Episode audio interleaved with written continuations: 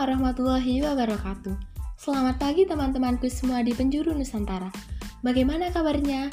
Semoga selalu dalam keadaan sehat walafiat meskipun COVID-19 masih mewabah dengan masifnya. Makanya buat teman-teman stay safe dan stay healthy dan jangan lupa untuk pakai protokol kesehatan. Berjumpa dengan aku Isfihani di podcast pertama yang akan berbincang tentang menjaga mental health di masa pandemi. Kita semua tahu pandemi virus corona sudah memasuki negara Indonesia sejak kurang lebih satu tahun yang lalu. Dampak buruk dari adanya pandemi ini tidak hanya mengancam kesehatan fisik, namun juga kesehatan mental setiap individu. Efeknya tidak hanya rasa takut, melainkan juga efek psikologis yang ditimbulkan yang bisa menjadi dampak serius. Beberapa kelompok yang rentan mengalami stres psikologis selama pandemi virus corona adalah anak-anak, lansia, dan petugas medis. Lalu apa saja sih gangguan kesehatan mental yang dapat muncul dan bagaimana cara mengatasinya? Dalam kehidupan sehari-hari, memang tidak luput dengan melibatkan orang lain untuk kelangsungan hidup.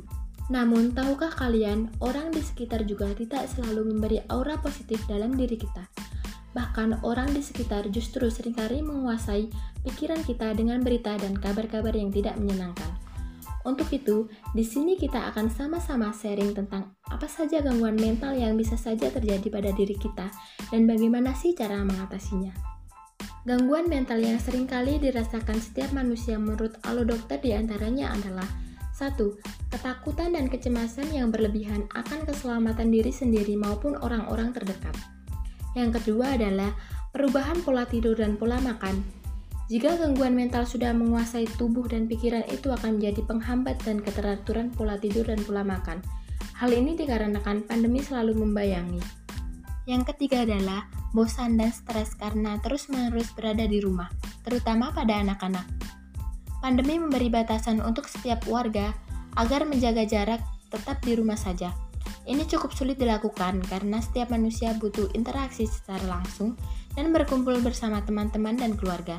Yang tadinya bisa menjadi hiburan saat suntuk, saat ini hanya bisa bertatap muka dari layar ke layar gadget masing-masing. Yang selanjutnya adalah memburuknya kesehatan fisik, terutama pada penderita penyakit kronis seperti diabetes dan hipertensi. Keadaan seseorang yang memiliki penyakit simpanan akan terganggu karena mental health yang sedang dialami pikiran mereka. Mereka akan dihantui dengan ketakutan dan tertekan yang berlebih, sehingga berpengaruh buruk pada penyakit mereka. Dan yang terakhir adalah munculnya gangguan psikosomatis. Gangguan ini menyerang pada psikologi seseorang yang membuat kecemasan dan ketakutan yang berlebih dan berakibat sakit perut atau nyeri ulu hati, sakit punggung, sakit kepala, mudah lelah, nyeri otot, sesak nafas, atau asma, nyeri dada, jantung berdebar kencang, telapak tangan berkeringat. Lalu cara mengatasinya bagaimana nih kak? Menurut info yang kita kutip dari berbagai media, ada beberapa hal yang bisa kita lakukan untuk menghindari mental health di saat pandemi. Di antaranya adalah melakukan aktivitas fisik. Berbagai olahraga ringan, seperti lari kecil atau lompat di tempat, dapat Anda lakukan selama menjalani karantina di rumah. Dengan melakukan aktivitas fisik, tubuh akan memproduksi hormon endorfin yang dapat meredakan stres, mengurangi rasa khawatir, dan memperbaiki mood. Yang selanjutnya adalah mengkonsumsi makanan bergizi. Konsumsilah makanan yang mengandung protein, lemak sehat, karbohidrat, vitamin, mineral, dan serat.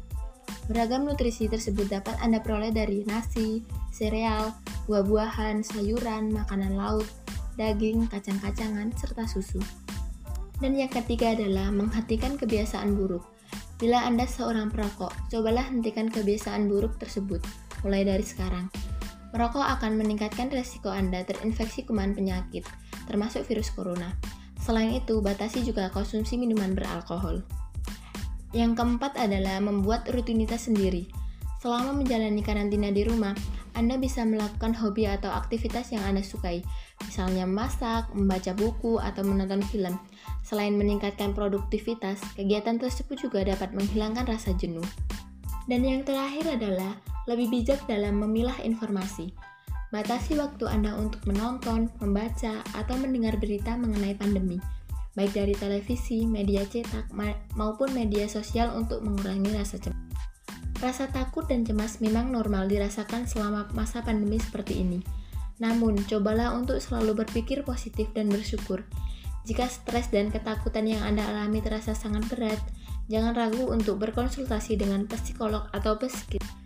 Jadi, untuk teman-teman, apabila kalian mengalami gejala infeksi virus corona dan memerlukan pemeriksaan, langsung saja menghubungi petugas kesehatan terdekat dan melakukan rapid test antibody, swab antigen, atau PCR sesuai dengan aturan kesehatan.